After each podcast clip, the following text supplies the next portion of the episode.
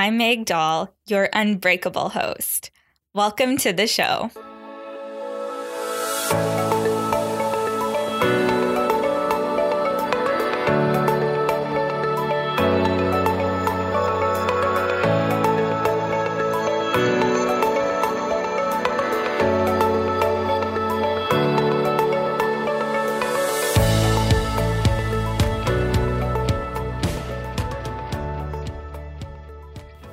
Hey loves, and welcome back to part 2 of the Enneagram series. I am so excited to dive into today's conversation with Roland Legge. He was on last week for part 1 of our Enneagram series. So if you haven't tuned into that yet, I highly suggest you go back, listen to part 1 so this part 2 makes so much more sense. In part 1, we go through all 9 types of the Enneagram, and you will absolutely love that episode. And if you don't yet know your type, you will definitely get a good sense or a good feel for what type you are after listening to that episode.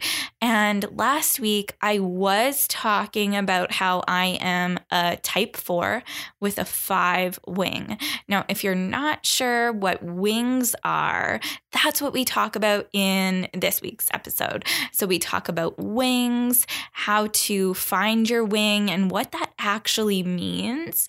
And then we also talk about subtypes. So there's 3 different subtypes that you can be as a type. So that just like kind of paints the picture for you how unique all of these different types are, because I'm a type 4 with a 5 wing and I have a certain subtype, and there's just so many different combinations, and that's what makes us all so unique. And so I'm so excited for you to listen to this hour with Roland. He has so much knowledge, and at the end of the episode, you'll find out how you can work with him. So he does offer distance coaching if you're not local, and I'm sure that if you are local, I know who you are because I'm from such a small city. So hello, but anyways, if you're not local, which the majority of you are not, you can work with Roland. He is an expert on Enneagram, and he is a personal identity coach, and he's just a wealth of knowledge. So you can find all about him at the end of the show, how to work with him. But I also have everything linked up for you in the show notes. He has a great Instagram page as well, where he talks about Enneagram, personal development, all of those things. You'll love his page. So enjoy the show, my loves. And next week is my birthday week, which means we have a fun episode coming for you as well with a special guest, J.D. Angles. But that's next week. For now, it is Roland Legge. Awesome. So shall we get started? Yes. Okay. So I know last week I talked a little bit about wings, and I was saying how I'm a type 4 with a 5 wing, but we never actually dove into the topic of wings. So can you enlighten us on what wings are? Because when I first found the Enneagram, I had no idea what a wing was. And I had one of my friends ask me, "Oh, well, what wing are you?" And I had no idea what she was talking about. Well, so if you see a diagram of the Enneagram, it's a circle. And so whenever you're sort of figuring out your type, you first find the one that fits closest to you. But we rarely are ever right exactly on that. So for example, as you've discovered, you are a 4. That's your predominant place. But if you're putting the dot on that circle, you are somewhere between the 4 and the five, but you're still closer to the four than you are. So you are more four than five, but this means you take on some of the qualities of the type five. So it just means when you're exploring your type, first you find your own, and then you think, okay, on either side. So I, for example, I'm a six with a five wing. And so it just means when I figured out I was a six, when I finally accepted I was a six, I didn't want to be a six, but I am. I then looked at the five and the seven and decided which one I'm closest to. But again, so one of the things I've learned is that I tend to go on to the five. And the whole thing about the Enneagram is you want to get as healthy in all nine types as possible. The idea is to get you out of the box. So I've been learning, sort of symbolically, of learning to fly. So I've been working on my seven side. And I'm just full of the universe works, God, spirit, universe, whatever you want to describe it as. I've met so many sevens in the last recent years that it's really helping me to get more comfortable with my seven energy. So if I have both my wings working well, then I can fly, I can soar. So, and the more I can get healthy in both wings, again, that gets me healthier in all my nine types. Wow, I never even thought about it that way. That is so cool, because obviously I know that all of us have all nine types within us at certain percentages, right? But we're all more dominant in one type. So me being a four, and then I have a strong wing of being a five. But I love how you put that. If you wanted to really get balanced and fly, so to speak, then that would require me to become a stronger three, or really tap into that three. Right. That is so neat. I don't know you very well yet, Meg, but I mean, my sense is the three has at its strongest. You're great at empowering others. You are creative. You have lots of energy. There's a playfulness for you. You really want to make a difference in the world. So I can see that coming out in you, is that sort of that strong and wanting to encourage other people, being a mentor. That's a big thing for a three, is being a mentor. Mm-hmm. As a six, when I'm getting less healthy, I go towards a three. So if I looked at the less healthy aspects of the three, which any type, when you start to lose who you are, you lose your true identity, that's when you get into manipulation. And the three gets really concerned about manipulating others they want to look good. So threes, when they're not at their best, can get really caught up in image. And then they can start to become what I call a chameleon. They'll go into any situation and they'll try and think, what do I need to be a success? How do I need to look? How do I need to sound? How I need to behave? Now, most, they're not conscious of doing this. So it's always good to look at both the healthy to average levels of health when you're looking on both on your wing and your areas where you go to your home base. But so look at your wing, but also look at some of the healthy aspects of it and some of the average aspects of it. Okay. And when we look at wings, it just reminds us that even though, I could be with a group of fours, but we're all so different because we'll all have different wings, first of all, right? And there's also something called subtypes, which I feel I'm just getting familiar with now. So I'm really excited for you to educate me on this. So I'm just going to go through the three subtypes. But it's just so I took a whole week course on this, and we went through all 29 possible subtypes, because there are, I'm going to name the three subtypes. They are the self-preservation. And that means when you go into any space you're in, your biggest concern is about your own self-preservation, your own safety, your own security, the safety and security of those you love around you. So I'll just give you an example. When I was a kid, I think I maybe said this in the last interview you gave me, I was in the museum in Vancouver. The fire alarm went off. I was out like a shot. Nobody else followed me, not even my family. So that's an example of self-preservation. It looks slightly different, or it looks different in all the different types. So that's self-preservation. The other one is social. So it means, so when you go into a space, your first thing will be sensing who's in that room.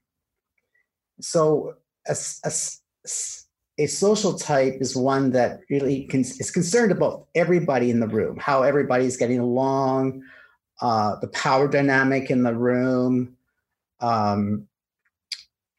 just the sense of who they might need to connect to, just have a real sense of the group energy.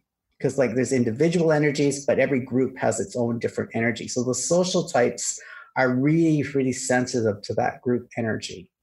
And then there's called either, some call it sexual or one-on-one. Doesn't mean you have lots of sex. It just means that when you go into a space, you're really drawn to somebody. You almost can feel the excitement of another person. So when you go into a space, it's like your antennae are on and you're searching for that really exciting energy, and you're really drawn to that one person.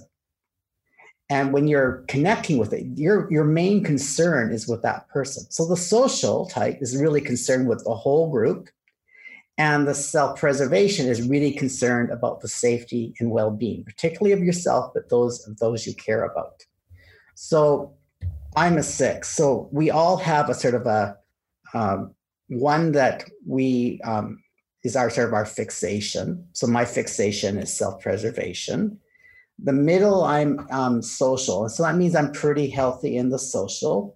And then we call the blind spot is the sexual for me. My wife is absolute. We're both social. We're both strong in the middle, but her top one is sexual and my bottom one is sexual. So we sort of opposite that way. So for example, a 6 who has self-preservation as their fixation, that's where they get kind of stuck in. You're so stuck in it, you don't even realize you're doing it, that they are very different than, say, a social 6 or versus a sexual 6. So again, if you can get healthy, because we need all three aspects, we need all those three energies. The healthier you can get in all three. So I know I've had to really work on my sexual and make sure I don't get caught up in my self-preservation. Mm-hmm. And for me, that has come partly being a 6 and having self-preservation at the top. I get way too concerned about safety and security. So for me to move out of my regular career, I'm still a United Church minister, but to take the chance, start using some inheritance money, do something, try to start running my own business, spend a lot of money on learning about the Enneagram and coaching. That's a huge risk. And that sort of goes against my personality type. And for the longest time, I was too afraid to do it. I was more concerned about saving for my retirement, having my RRSP, registered retirement savings plan. I'd be more concerned about having my United Church pension plan. And even though there are times I wasn't feeling too fulfilled, I was too scared to try anything different. And it's taken a lot of personal growth to get to the place where I'm taking those risks. Doesn't mean it's easy. It's just that I'm actually to take some of those risks. So that makes a lot of sense, and just again reminds us and really shows us how there's like the wings and then these subtypes that make all of these different types so unique, right? Like you are a 6 with a 5 wing and a strong subtype of self-preservation, which would make you like totally different than a 6 with a 7 wing with, a different subtype. It's just right. So interesting.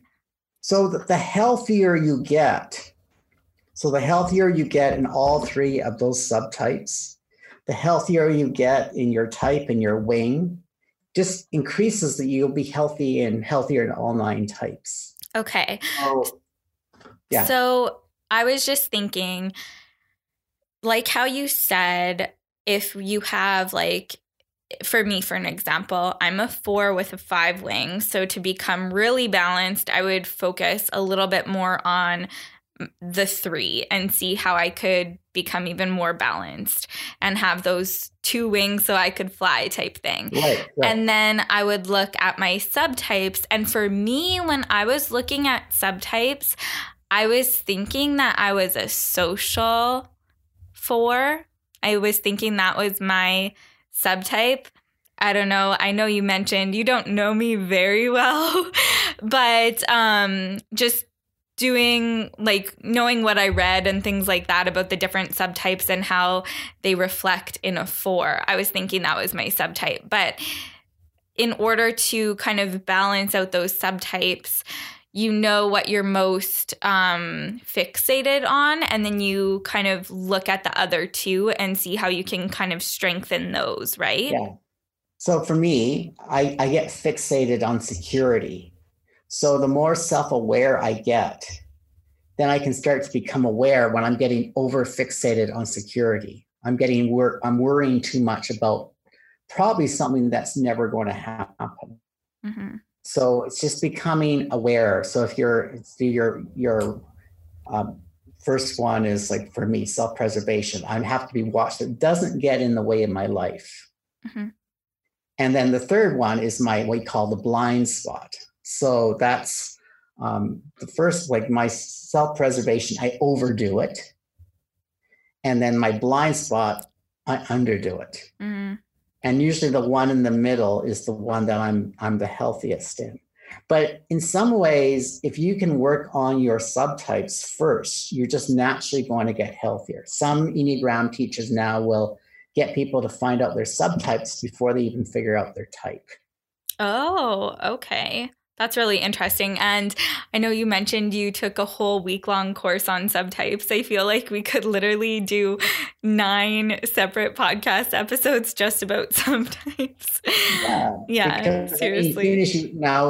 You started with 9 types. Yeah. And then with wings, you're creating 18 possibilities. And then you add 3 more. Then, I mean, when we took that course, we looked at all 9 types, but all 3 possibilities of what your subtype is. So each type has 3 different ways of responding to the world.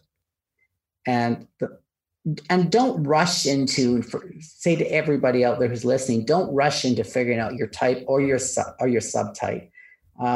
It takes time. It takes self-awareness. So it's more about discovering yourself. It's more about learning to observe yourself and learn to love yourself in all your peculiarities, all your uniqueness, and all the times you mess up. It's learning to have a lot of compassion.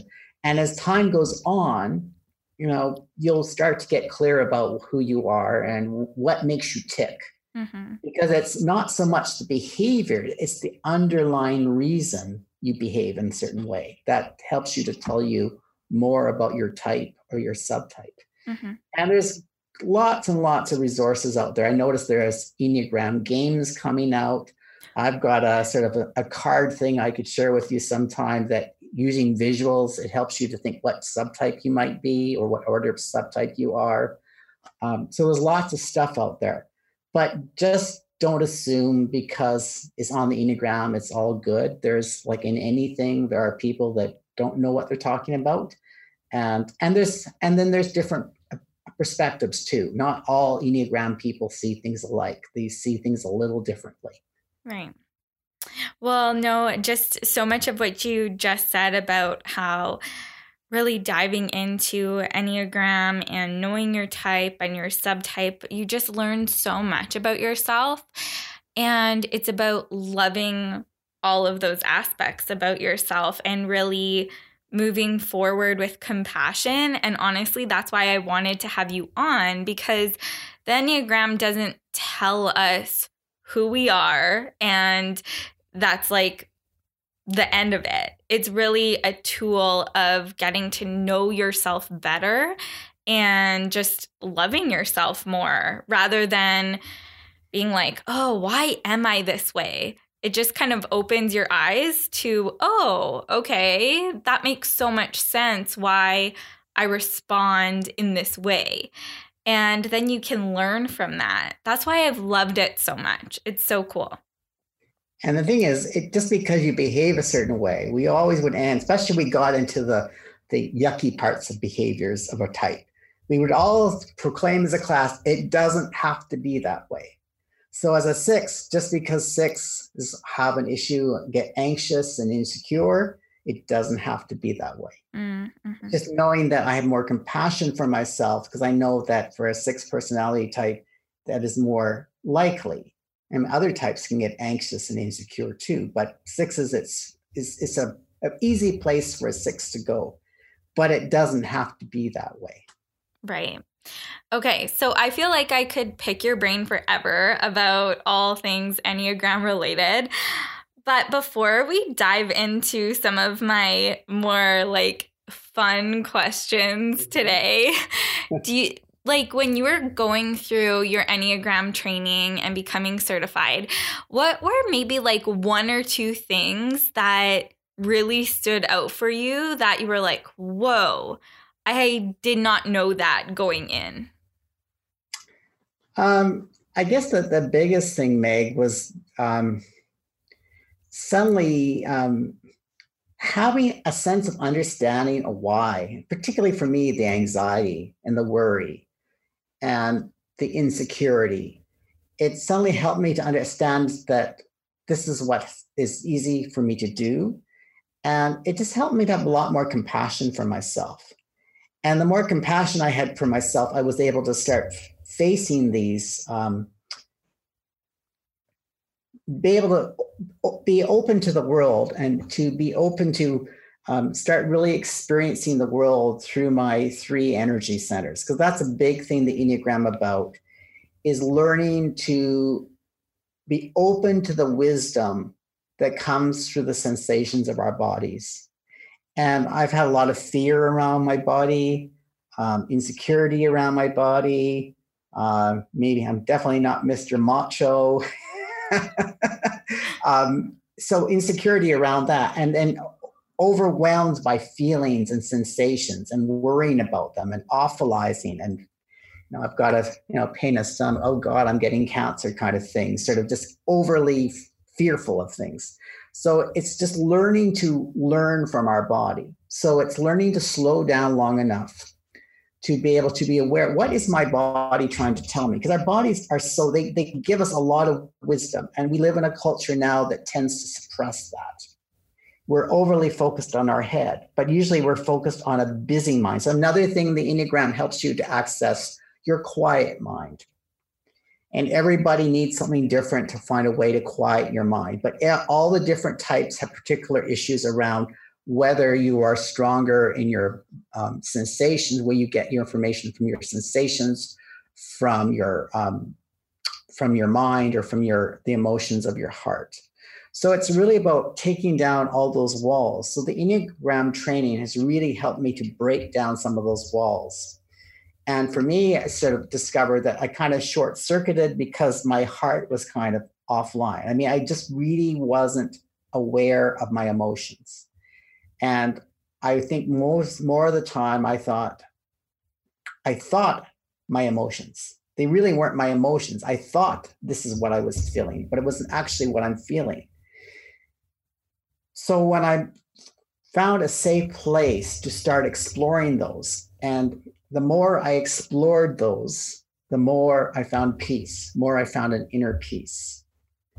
And the Enneagram gives you a tool to help you to start accessing those parts of you that maybe you have more difficulty accessing. And everybody's going to have, so for example, if you're an assertive type, which is the type 7, 3, 7, and 8, the assertive types, the main challenge, the area of their three energy centers that they're most challenged with is their hearts. And then the heads, or the with dutiful types, those who feel very responsible. So the 1, 2, and the 6, the most challenged area is the head. So even though I'm in the head center, the area, the energy center I use the least is the head.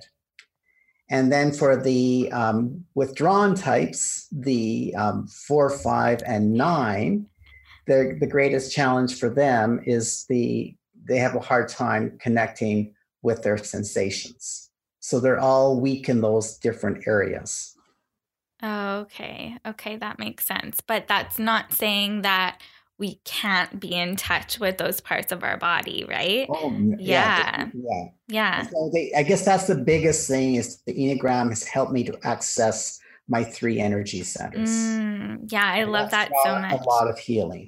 Yeah. And it's just so much like internal, like inner work, I call it, you know, that's what I'm all about. So I feel like that's why I've completely fallen in love with Enneagram stuff.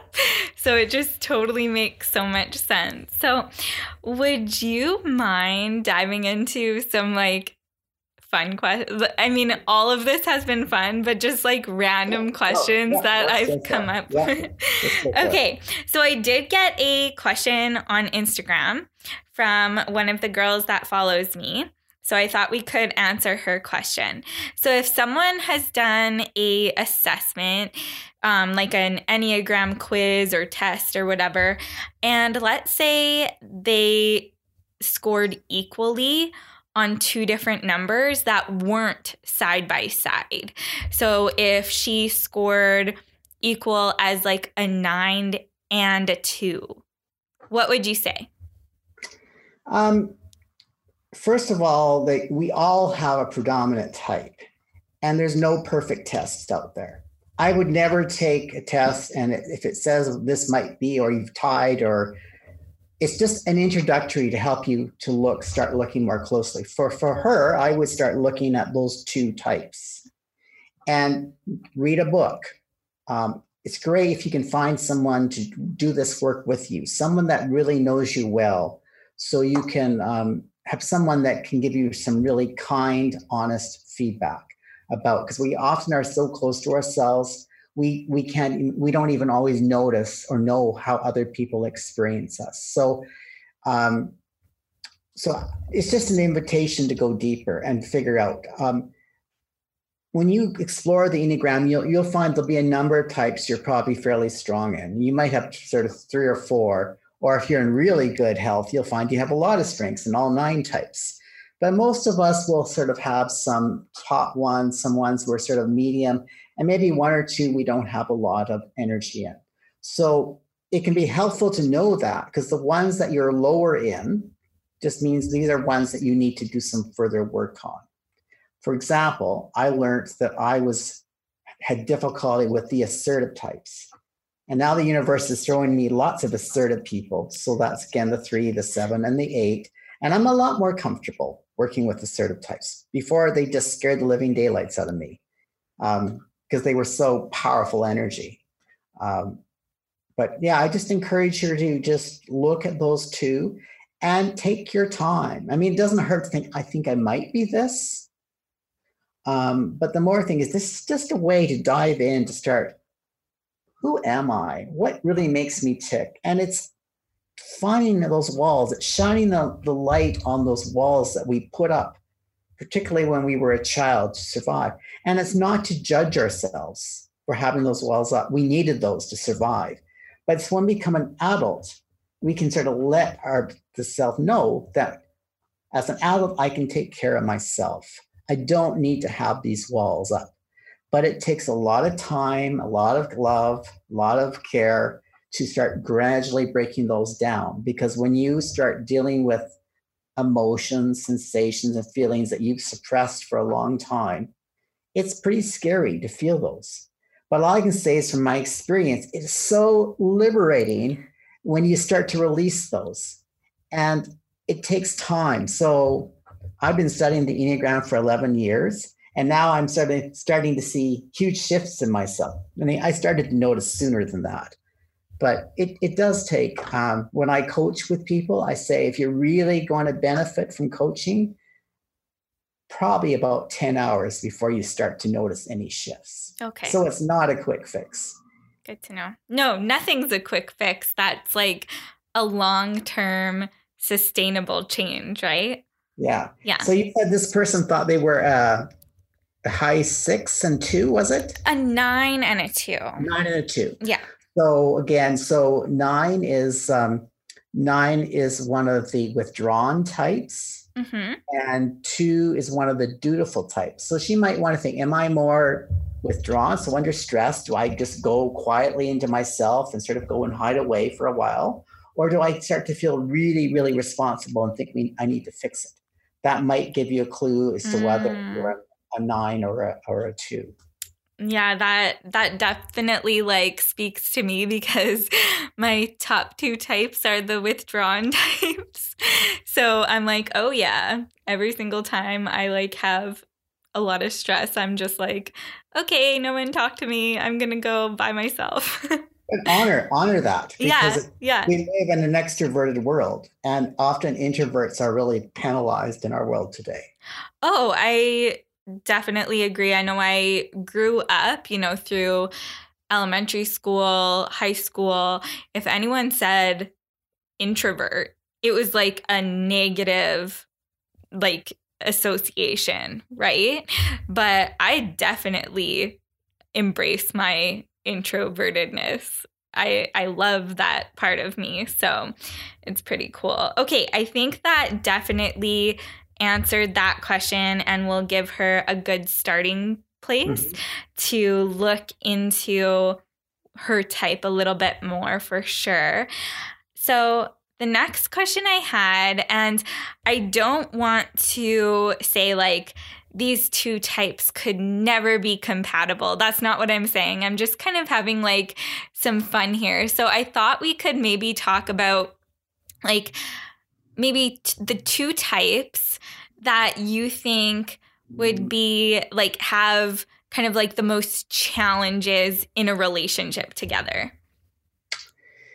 Okay. I guess first, just be clear, anybody can have a relationship as long as you're both healthy. Yes. And if you're, I'm just going to give an example of my wife and I, because I'm really familiar how it interacts in our relationship. So I'm a 6 with a 5 wing, and Jen is a 5 with a 4 wing.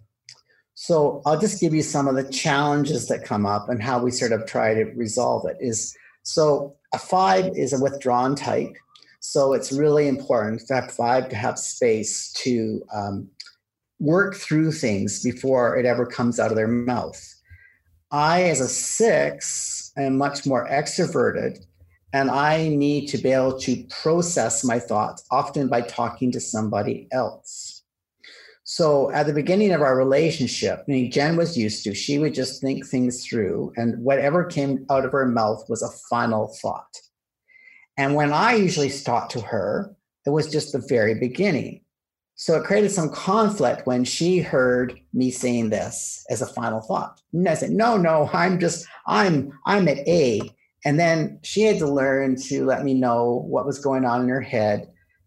So I wasn't totally shocked by a decision or a choice she was making when I had no clue it was coming. So with time, we've had to, get to that place where I give her space. I give her more space to think things through, and she's more willing to interact with me. So, because I really do benefit in talking with someone to know what is the best choice for me to do. So I create more space. She's more talkative, but I still know we need to honor each other. And it's just, and learning that we're not intentionally trying to drive the other person crazy. It's just our personalities, types are really different. Example, if you were a type, you were a type 9 and you were married to a type 8. So the 9 is very quiet. They like everything to sort of go smoothly. My mom's a 9. And the 8 has a really powerful. So the 9 is the energy sort of comes in, and the 9 is like a gale force wind. 8 goes out, and the 9 that sort of comes in. So the 8 is sort of like a gale force wind that's pushing forward, making things happen, and just intuitively knowing what they need to be doing. Whereas the 9 is much more around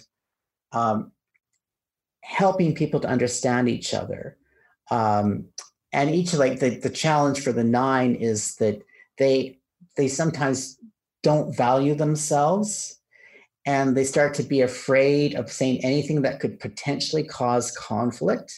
So they'll let a lot of things go, and eventually they'll come to the point where they've suppressed it so long, it's just going to blow up. They're going to get really angry because they haven't really expressing their needs. Whereas the 8, they want you to be upfront. If you're annoyed with them, they want you to, them to tell you they're annoyed with you. That they're annoyed with you. So if you're not healthy, it could end in really not a good situation, because the 8 is wanting to push forward. They want honest upfront information. They want you to be real with them. They want you to speak your truth to them. And they want to know that your 9 partner has their back. And the 9 is when they get into stress, they're just wanting to sort of hide, run away, hide in a corner, pretend nobody notices them, keeps the peace. So again, that wouldn't be good. But if you get a healthy 8 and a healthy 9, you'd have an awesome relationship. Right, right. So I think it's important to say that when both people or both types are healthy and balanced, like any type combination can be a great relationship. But then if you had to choose, like we're just playing a game of having to choose. If you got like a really out of balance 9 and an out of balanced 8, those might be kind of some conflict. They'd all be bad. Yeah. I really can't say anyone that would be better, because even if you're the same type, that creates problems. True. Because often the different types, you bring different gifts into the relationship. But even if you're 2 types, you're both the same, you could have a different wing, you could have a different subtype. I know, it's very, very complex and confusing. So I really don't think I can say which type. Yeah, I know. It's definitely a difficult question. I guess the reason, well, first, I just thought it would be kind of a fun, interesting question, but just me being a 4 and my boyfriend Scott is a 5, and we're both the withdrawn types. I was just curious if there was, you know, a type combination that would be kind of more challenging than another. And I also wanted to ask, on the flip side, just right off the top of your head, if you had like 2 healthy types, is there a type, like 2 types that would get along really well? Or is it kind of the same thing? I really think it comes down to your level of health, your level of self-awareness, because I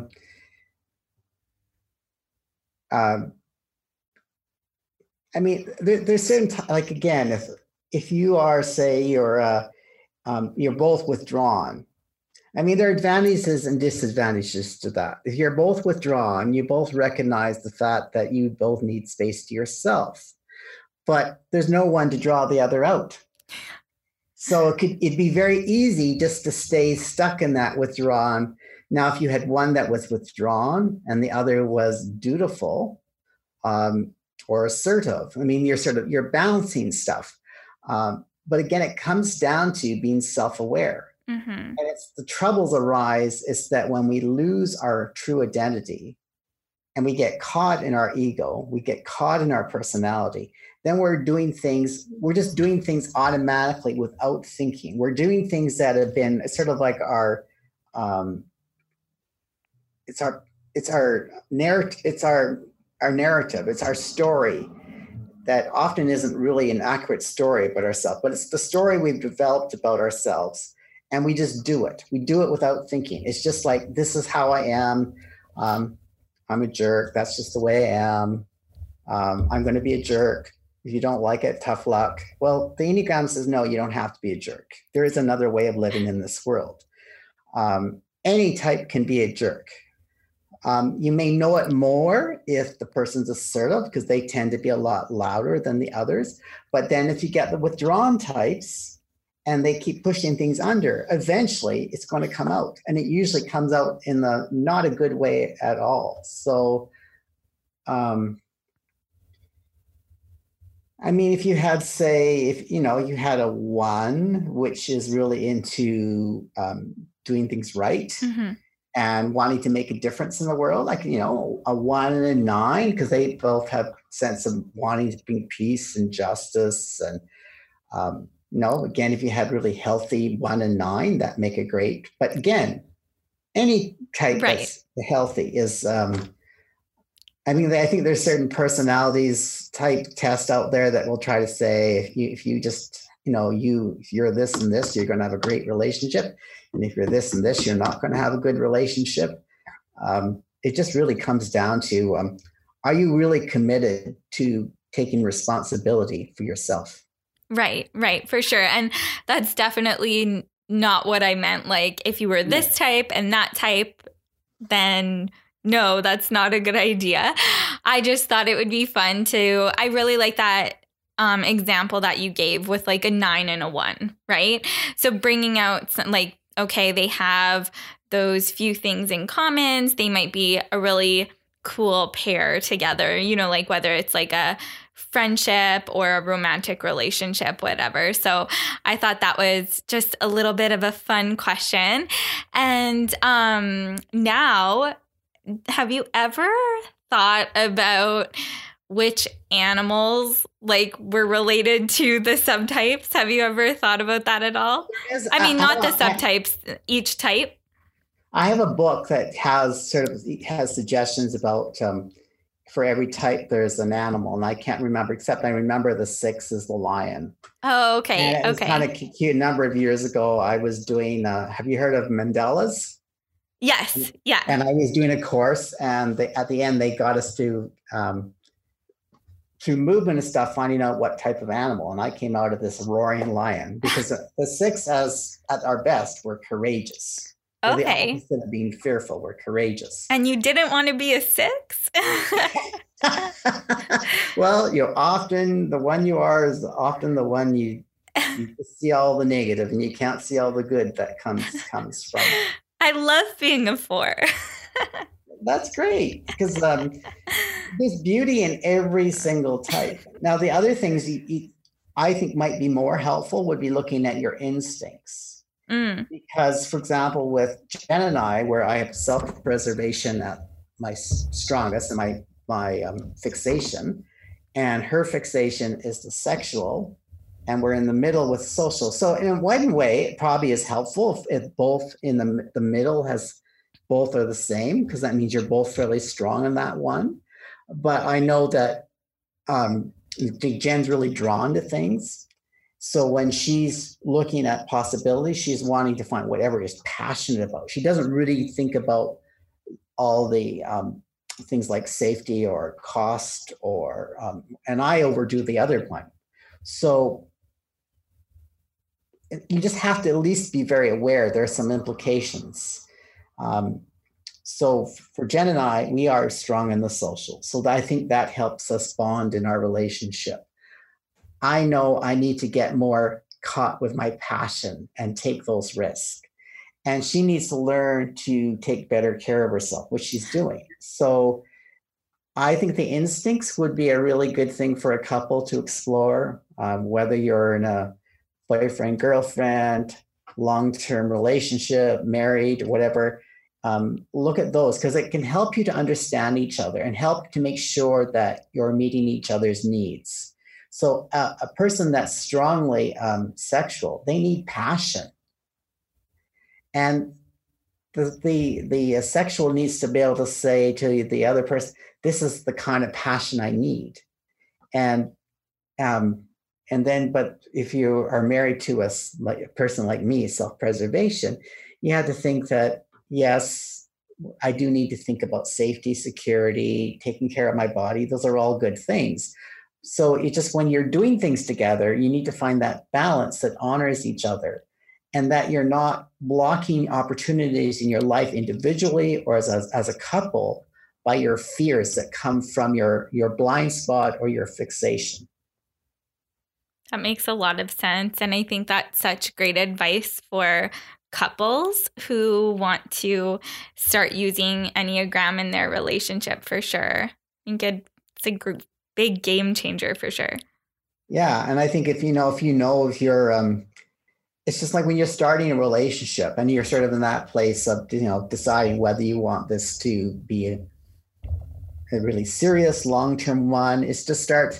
One of the things I would say, if you're a person that's really hungry to grow, find someone that's committed to that growth. Mm-hmm. And the Enneagram is, find the Enneagram or some other tool out there that will help you to do that. And to recognize your differences. And like the more I could understand how Jen sees the world, instead of cursing each other, we laugh with each other most of the time. Right. And really just understanding your partner. I really love that. Yeah. I've learned if, she says, sure. And I said, oh, you're not passionate about it, are you? It's not really interesting you. And I still haven't quite figured out what she needs for the passion. But it's there or it's not. And I now we've been together for over 14 years that I know if that passion's there. Right. And if the passion's not there, it's like, well, why bother? And she knows that I really get concerned about safety, security.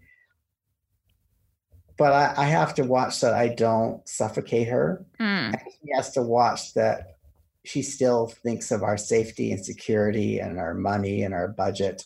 So it's a gift we come together because we bring things to each other. The other isn't very strong, and you can drive each other crazy too. But most of the time we get beyond that. Right. So unfortunately, we are coming to the end of the episode, and I have one more question that I ask all of my guests. All right. Are you ready? I'm ready. Okay. So what does it mean to you to be unbreakable? What does it mean to unbreakable? It means to acknowledge that I have an inner strength, and that inner strength is already there within me and around me, and that I have value and worth for being me as I journey on through life. And my goal in life is to get up every day, show up, be as fully as I can, and keep moving ahead, learning from the past, but not dwelling on what if I could have done better. I mean, it's wanting to be better, but it's being able to be just present, grounded, and a sense of well-being, and that I have something important to offer the world. So it's it's living in. It's being, in my Enneagram language, it's being connected through my emotions, my sensations, and my quiet mind. That I sort of always felt that I'm somehow being led on this journey, and that I'm being open to this wisdom. And I move ahead with hope. I move ahead with joy. I move ahead with courage. Thank you so much for sharing that. And now I want you to share more about the services you offer, because everyone who listens to this show is definitely into personal development and inner work. And that's obviously something that you help your one-on-one clients with. So can you share with us how you work with people that aren't even local to you, because I know you offer distance coaching as well. Yes. Well, I now call myself an identity coach. It's kind of another name for life coach, but there's so many life coaches out, and that can mean different things. So the first time I meet with a person, if they are not really, really familiar with their Enneagram type, we start with helping them to name what type they may be. It's a starting place to get them thinking about it. Some people figure this out faster than others. And then after that, I get people they have an overall set of goals for what they want to achieve. But every session is a unique session. So every session I start with some sort of grounding, which is either, it could be just some short, deep breathing. It could be sort of a guided body meditation. It's again, helping you to get in touch with what's really going on inside you. And depending on the level of comfort people have with connecting with their emotions, their sensations, their thoughts, depends how deep we go into it. But I find the most important thing is people got to a place in their life that they're just tired of the way things are, and they want to do everything they can to get out of that, whether that's like they feel like there's something missing in their life, whether it's so they keep making the same mistake over and over again. They're desperate for a relationship and they haven't had good experiences in intimate relationships. They've got a job they don't really like, but they don't really know what to do, or they're too frightened to try something new. So that's what coaching is. So we use the Enneagram in helping people to start identifying, starting to observe what's going on within themselves. So each session I would say, okay, what would you like to focus on today? It could be something that happened in the past, could be a fear of something happening in the future. And we just use through by being fully present, I ask questions. I'm curious with what people are saying. I'm curious by how their body moves. I'm curious by how loud or quiet their voice is. And I just try to ask deep questions that helps them to go deeper and deeper to what the real issue is. And depending on the level of comfort, I will use breath work. So the general process is I help people to notice what's going on around them. So it's not just what's happening in their head. It's happening in their heart, it's happening in their body, happening in their mind. And then it's starting for them to, okay, this is what I'm noticing. This is what I'm naming. Here's the issue. And then after you name it, you start to allow. So you help people start really feeling what's going on in your body, in your heart, in your head. And then you get to the point where I call accepting it, which doesn't mean it's okay what happened, but you can get to the point of being in that place and not be triggered anymore. So maybe you go back and discover something that happened when you were a teenager is getting triggered every time a certain event happens. And the more you can just be in that space with the emotions and sensations you were as a teenager, it starts to release and you are no longer triggered by that issue. So it's helping people to start seeing what are those walls that they're putting up around themselves, and helping them to let go of these. And what I call our old narratives. And your old narratives might be, I'm never going to find my right partner. I'm never going to get the right job. I'm not good enough. I'm not smart enough. I'm not attractive enough. And it's starting to let go of those and starting to discover, who am I? Who am I really? Who am I really? And start to seeing the beauty, the wonder, the uniqueness that they bring to the world.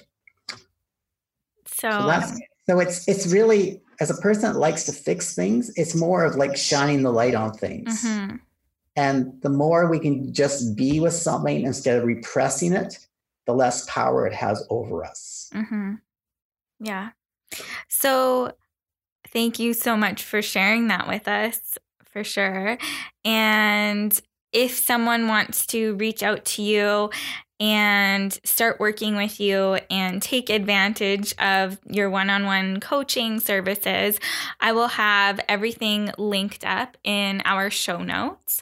So everything's on your site, and I will point them towards your Instagram account, which is definitely educational as well, on all things Enneagram and personal development. Is there anything else that you wanted to share with us today? I just welcome the opportunity to work with anyone. I will work with couples too. And I'm totally open to working with any person, no matter what their ethnic background, religion, no religion, sexual orientation, None of that matters to me because the Enneagram can work with all people. And I just honor, I honor everyone's story because everyone has an incredible journey to share. Thank you so much. These past two episodes have been awesome.